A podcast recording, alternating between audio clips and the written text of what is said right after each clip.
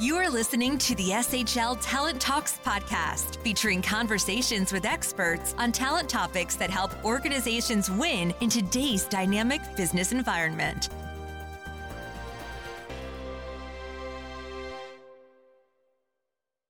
Hello, welcome to Talent Talks. I'm Ken Lahti, the Chief Science and Innovation Officer at SHL, and I'm very excited to be joined today by Ben Hawkes. Ben, would you say hello? Hi. uh, we're going to hear a lot more about why Ben's here in just a second. So, uh, what we want to talk about today is uh, talent assessment. Um, ben, it seems like in the marketplace, assessment is, uh, as it periodically does, having a bit of a moment. Um, there was some uh, an article a couple months ago uh, by Deloitte. there's certainly a lot of action and interest, even in this bum uh, frozen economy in using talent assessment. Um, it's something that you and I have spent a lot of uh, a good portion of our careers on. And so I think what we want to talk about here is like what's what's exciting and new uh, and what might be on the horizon um, that could make assessment even greater. Um, so that's the idea. But tell me a little bit, Ben, about you know why you're into assessment. Yeah, well, let me do a quick introduction to myself. So, I, I wear two hats. My uh, my day job is I'm selection assessment lead for Shell International, and that means I look after our selection assessments for our graduate or campus, our experienced hire, and our senior exec hiring. Now, one thing my colleagues have told me to make sure I make clear is that anything I say is purely my own views and do not represent those of, of the of Shell. Um, my other hat that I wear is uh, I'm also co-founder and chief product officer of uh, Blackhawk Behavior Science. And at Blackhawk, we work with entrepreneurs to assess their strengths and weaknesses and support them in applying insights to enhance their own, but also their team performance within their startups. And we also work with VCs and other investors to assess leaders of their current and prospective portfolio companies and using that to mitigate the investment risk, uh, address potential conflict within the startup, and ultimately to reach to, to maximize um, the performance of the startup. So I'm really interested in talking to you today about you know, what are the, the big plays that we're seeing within uh, assessment, the, the trends, uh, and where we're seeing um, investment going for for good and for bad. I think we're there. It'd be good to to address. So uh, I've been in the field of assessment for oh, longer than I care to think, probably 20 years or so. And in that time, oh, just like you can, I've seen um, a, a, lot of assessment change. So the movement towards mobile assessment, online assessment, unproctored assessment over the last 20 years. Um, but we've seen a lot of the stuff stay the same multiple choice questionnaires, cognitive or intelligence measures, personality assessments. A lot hasn't changed, and there's actually a good there's good reasons why a lot of that hasn't changed. maybe we'll explore that uh, as we go along. So yeah, that's that's why I'm really interested in the topic, and I appreciate you inviting me to come and talk. Yeah, absolutely. This is going to be good, uh, and I definitely want to talk about what are some of those pressures for um, to maintain the status quo. So, just to recap, you're at a big company with a big role on top of these assessment products that potentially are pretty big programs affecting thousands, tens of thousands, hundreds of thousands of applicants and employees. Yep. Um, and you've advised or advise uh, institutional investors I just want to point out that's a, a commonality that we have. Uh, during a, a, few years while I was running my startup, I was also doing a lot of advising of institutional investors on this space and specifically talking about this topic, kind of emerging technology, uh, what's what's broken in assessment, what needs fixing, uh, what's on the horizon. So uh, I too am super excited about kind of thinking about where the industry is headed and and what are the things that are you know maybe slowing us down from making faster progress. So cool very exciting. Um, well i guess let's start off with the with the basics. Um, it seems like uh, with its 100 year track record assessment works pretty well. Uh, and as i said you're at a at a big company that uses assessment. Um, so it seems like things are working pretty well, right, Ben? What what what more do we need? Uh, know, where are the pain points here? Like, what does what does assessment do well, or where do you think the opportunities are? Yeah, you're right. In in many ways, it does work well, uh, in and that's why we continue to use it. We find that assessments are uh, well, good assessments are are fair.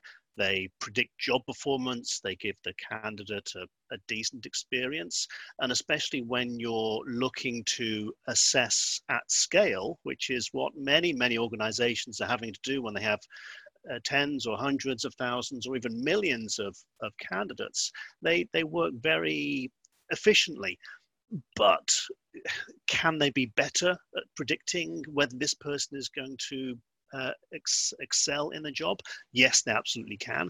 Uh, can they give a better candidate experience? Yes. Can they give a better uh, insight into what it's like to work here, what it's like to do this job? Then, yeah, absolutely. And can they be, from a candidate point of view, shorter, uh, more pleasant or maybe less unpleasant to take, uh, more accessible? Um, can they be used to uh, enhance diversity within an organization. Yes there's there's so much more that we want to improve. Uh, we're never satisfied with the with the quality of assessments that we're using. There's always scope for for improvement. And to that end we're always looking at well what are the emerging technologies we can use to uh, enhance that candidate experience or the quality of the assessment and over the past couple of decades, we've seen, as I mentioned earlier, a lot more unproctored assessment. And I remember not so long ago, uh, for many employers, the idea of having a candidate take an assessment online not in front of an actual assessor in person in an office was was terrifying. Heresy. fear about yes, all this fear about all oh, candidates will cheat. How can we how can we allow that? And of course, there's there's so many practical benefits for the employer and for the candidate to take assessments remotely. Then of course we've we've accommodated that and we've come up with ways to make sure that yes, the assessments do still work remotely. You don't have to stand over a candidate for them to take it.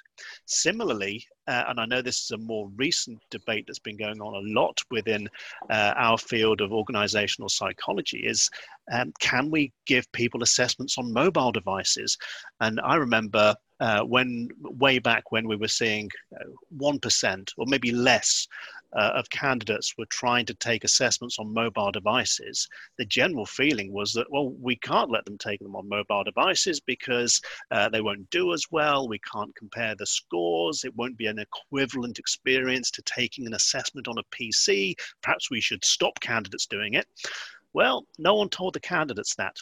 So, as candidates more and more so were trying to do job applications, uh, assessments on mobile devices, just like any of us would try to do, there was a recognition that, oh, actually, we need to build better assessments that uh, are going to work on mobile devices, that are going to give an equivalent measure. We need to understand how assessments work on different devices. And that's been a, that's been a, a big, steep learning curve for the, the field of assessment. And um, you know, many of our mutual friends, Ken, and ourselves too, we've been involved in research to establish uh, is a mobile assessment a, a fair assessment for someone to take? And yes, absolutely, it can be so those are I mean, those are some of the trends that we've that we've seen the technologies and then uh, within the last couple of years, we've seen a lot of hype around game based assessment, uh, about the use of artificial intelligence and machine learning. And those are certainly some really useful tools that we need to get a handle of. But you know, like every other type of, of technology, there's, there's better uses and let's say less good uses and applications of that. It seems like we, um, so if we're still talking about mobile as a rel- mobile first design or redesign as a relatively recent phenomenon within the science and practice of talent assessment. I mean, we're we're we're 12 and 13 years through the iPhone at this point. Um, I, I, think this kind of gets back to what you said at the front, which is there there must be something slowing us down, right? Because there's a lot of smart people working on making these things predict better, making them more fair, making them shorter, making them uh, richer, and provide a better experience. So, why why is innovation so hard in this space with all of these smart people? Yeah, because assessment has to be founded on consistency. And the most consistent way of doing it would be to make sure every candidate takes the assessment in exactly the same environment, in the same way, same questions, same time of day.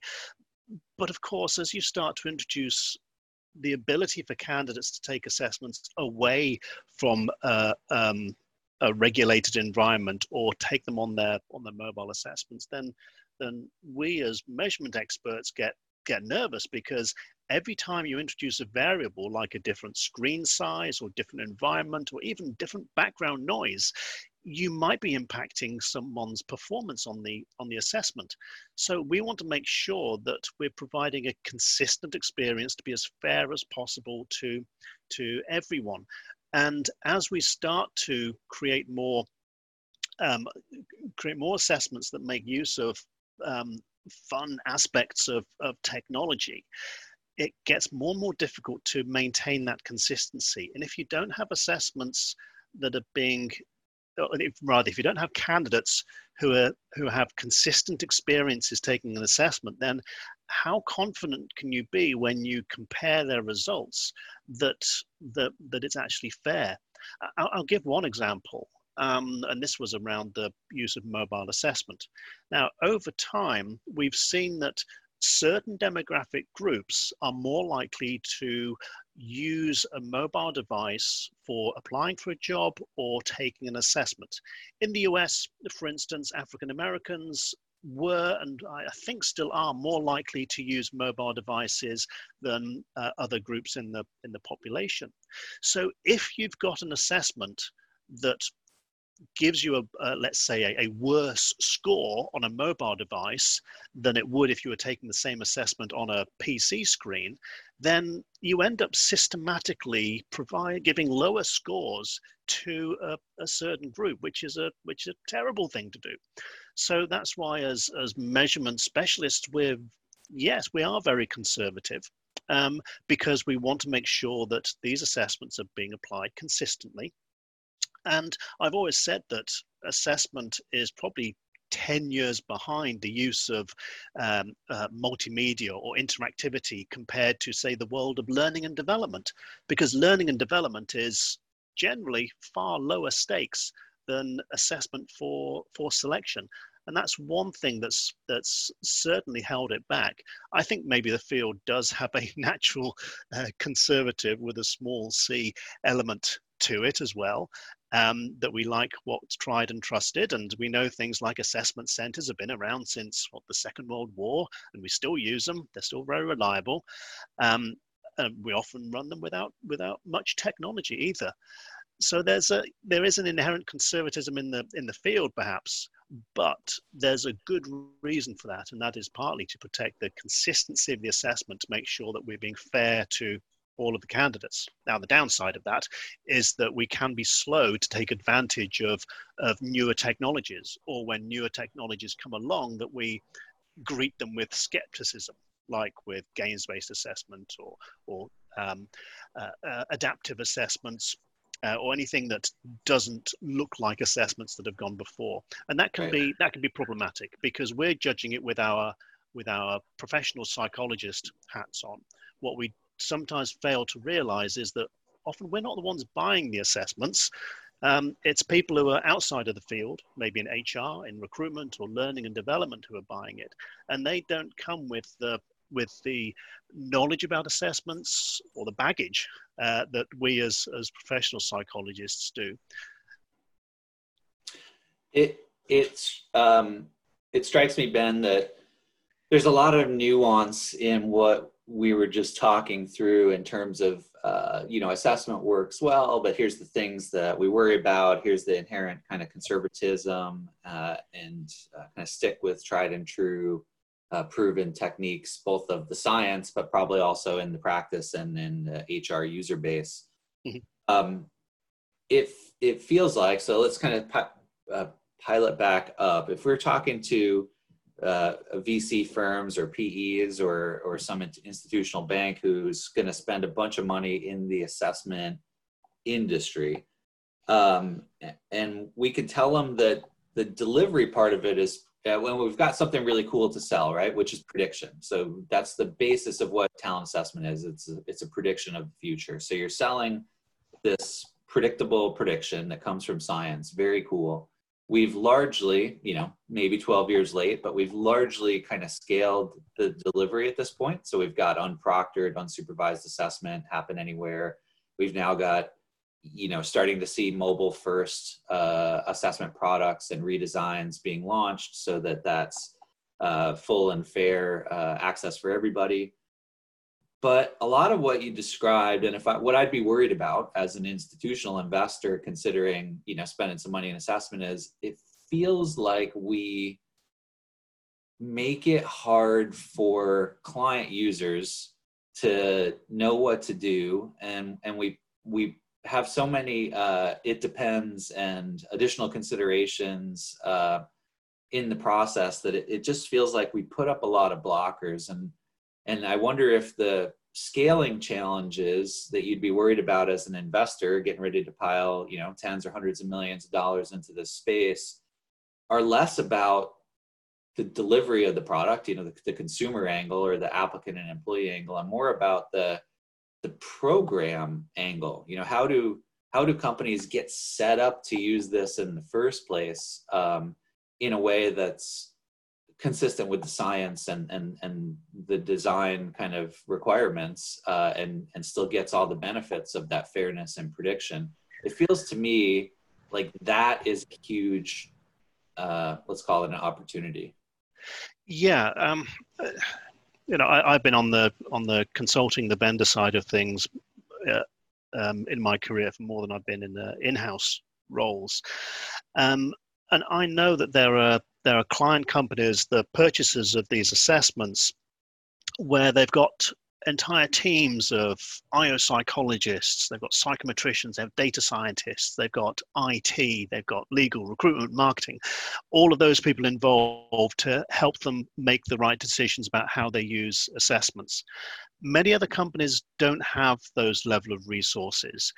And what I see is that the uh, assessment startups um, that are able to offer that expert input and guidance to those companies tend to be very well received. If they can talk in the normal language of HR or recruitment or whoever's buying the the assessments if I was investing in an assessment company, I'd want to see that they're able to talk to those different audiences, that they can talk to the experts within the multinationals, the teams of psychometricians, but they're also able to talk to the small to medium sized companies who could end up being a substantial part of their market who don't have all of that, that resource in house.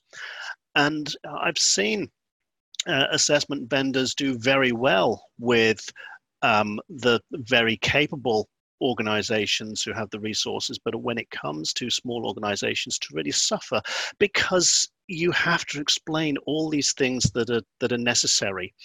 Um, one of the things that that I've done is talk, talking to smaller um, companies who maybe don't have the the IO psychologist, the psychometrician, or assessment expertise in house to help them evaluate well, this company, this assessment vendor who's come to me offering this, this assessment, how do I judge it? Where do I even start? And sometimes we as a field don't help ourselves because it does sound like it's just an arbitrary list of hoops that people have to jump through. So there's there's things that small organizations or large organizations as well can do to evaluate the quality of a, of an assessment, but also evaluate the quality of a company that is offering that uh, that assessment. And Similarly, investors can use that to understand whether uh, this startup that's approaching them for uh, Series A funding for uh, this new assessment do they really have a leg to stand on? Is this something that's going to be um, uh, value evaluated by the by the market and seen to be a, a potential product, or is it just, as we've often seen, another assessment technology that will um, be around for a few months or a couple of years and then uh, and then disappear? Uh, I've seen a lot of um, startups over the last 20 years offering some really quite innovative approaches, but they never got the market traction because they didn't think about, well, what is it that these clients need beyond just having a, a nice looking assessment that's also fair and valid? Yeah. There's, there's uh, many other uh, considerations as well. Yeah, it's in our in our space with assessment. Does it work means a whole lot of things. It, it doesn't just mean is there an application that you can see on your phone or, or on a computer that looks like you would expect it to see. Ultimately, does it work? Because of what we're selling is the fundamental value prop is prediction. Does it work means does it predict? And that yep. is kind of hard to evaluate by looking at an app, right? You, you need to get into the well, what's the research evidence and how does this match up against you know what other people have found? Uh, is this you know completely new kind of neuroscience garbage? Or is this you know, something real that uh, that people have actually studied and seen results from? So i think that's the challenge we have. Well let's so i think there is a big gap around the supporting clients getting more access to assessments. And you're right some folks are filling that gap by just making it dead simple but then what's the trade-off? And do you lose effectiveness? Um, and if you you know the simplest way to, to use assessment is just to use the same assessment for everybody and and that's probably not a great solution either. So i think there's something in there but maybe let's move on and talk about some of the other tech. So there's all kinds of um, emerging tech you know something like virtual reality. It's obviously been here for 20 years but it's still not really here. Um, you've got augmented reality that's not really here at all, but sud- could suddenly become huge if Apple jumps into the the, the glasses game and and things like that. Uh, obviously, we've talked a bit about multimedia and how we use that to enrich the experience. But then you've got you know changes in the data world and moves towards blockchain and self sovereign identity. Um, obviously, artificial intelligence, machine learning, natural language processing, all of that stuff plays in. So, what are the ones that you know, I was going to say readers, uh, listeners should kind of keep an eye on? Where do you think which of these is really going to move the needle most in terms of both, you know, some of the either user acceptance challenges or effectiveness and efficiency uh, and experience challenges that we've talked about?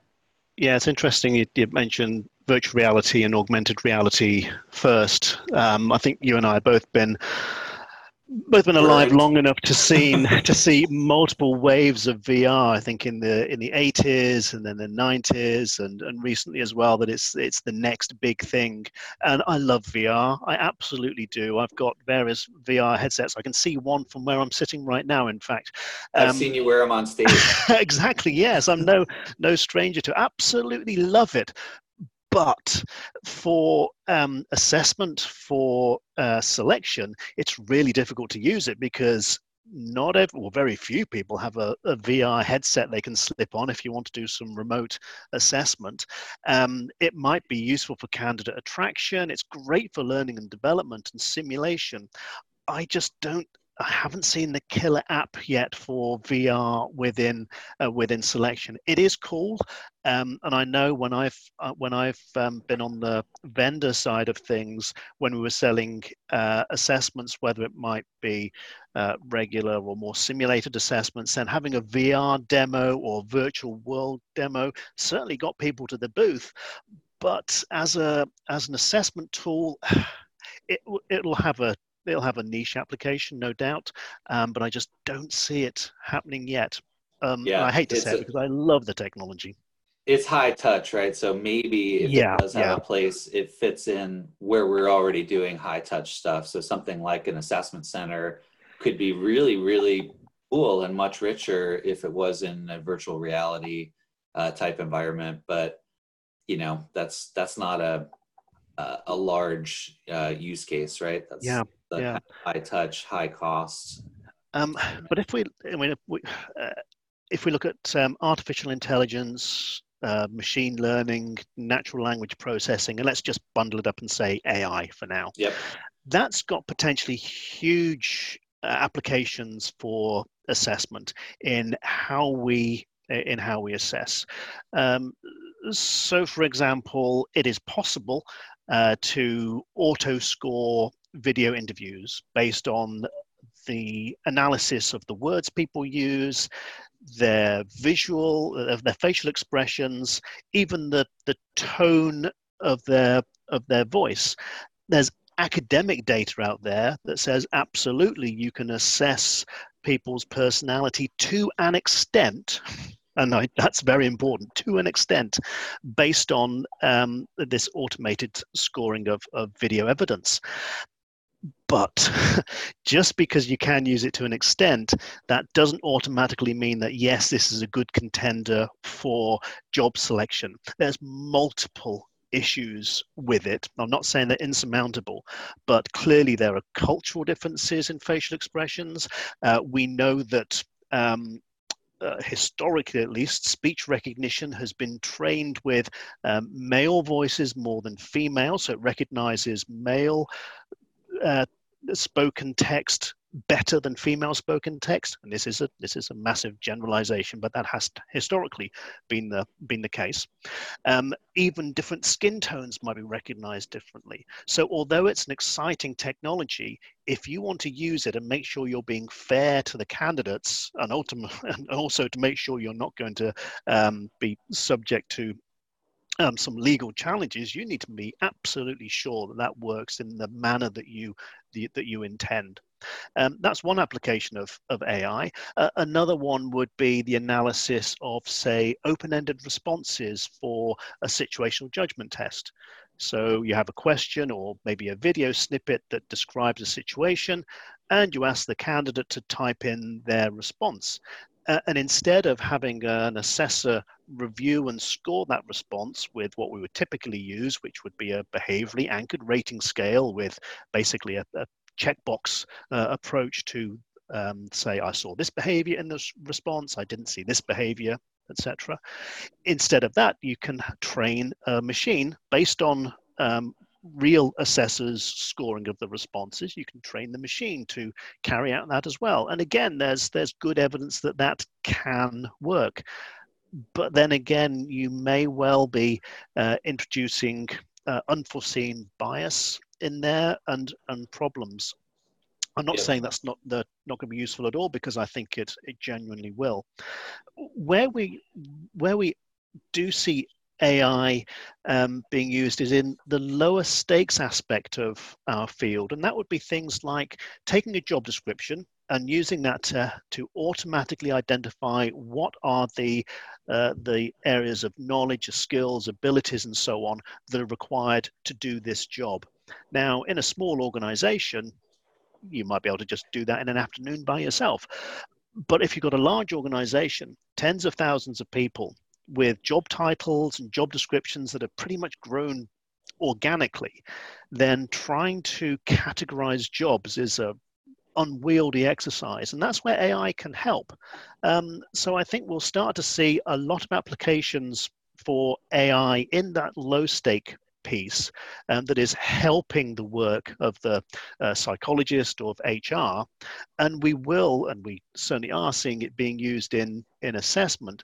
But again, our natural conservatism within assessment is going to uh, is going to hold us back uh, a little on that what I am confident is it's not the be all and end all. It's not some massive panacea that's going to eradicate uh, bias or potential discrimination within uh, within assessment. AI does have a lot of benefits, but it does bring with it some potential challenges and pitfalls that we as a field are still getting to grips with. And I don't think we should be kidding ourselves that we don't have a, a full handle on uh, on the effectiveness, the application, and perhaps some of the risks of, of AI. Um, you mentioned about blockchain as well. Blockchain's an interesting one because that was massively hyped uh, over the last few years. Um, and now that we're into the what do they call it? Trough of disillusionment, maybe. Uh, actually, there are emerging some elements, some applications of blockchain that could be that could be useful.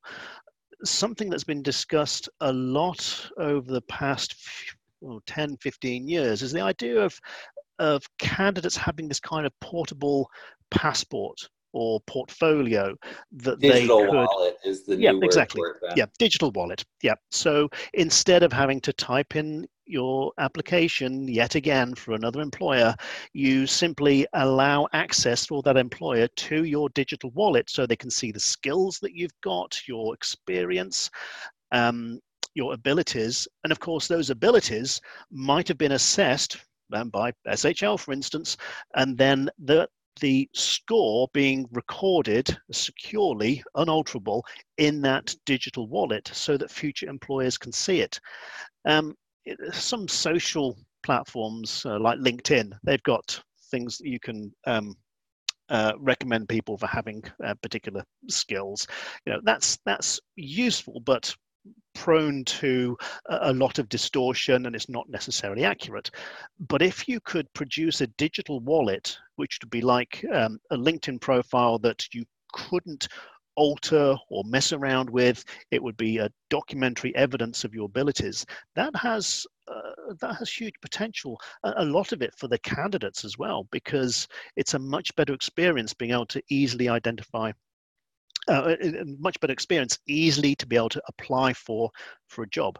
And as we start to see uh, a more contingent workforce or the idea around a gig economy where people are taking more jobs for for short amounts of time then that mobility sounds really intriguing. And the digital wallet per se isn't an isn't an assessment solution but it's something that assessment solutions can um, can connect with. So I, off the top of my head, I don't know uh, companies that are, that are really leading that, um, but I think there's a there's a huge opportunity there to um, to enable that uh, to enable that digital wallet for job candidates.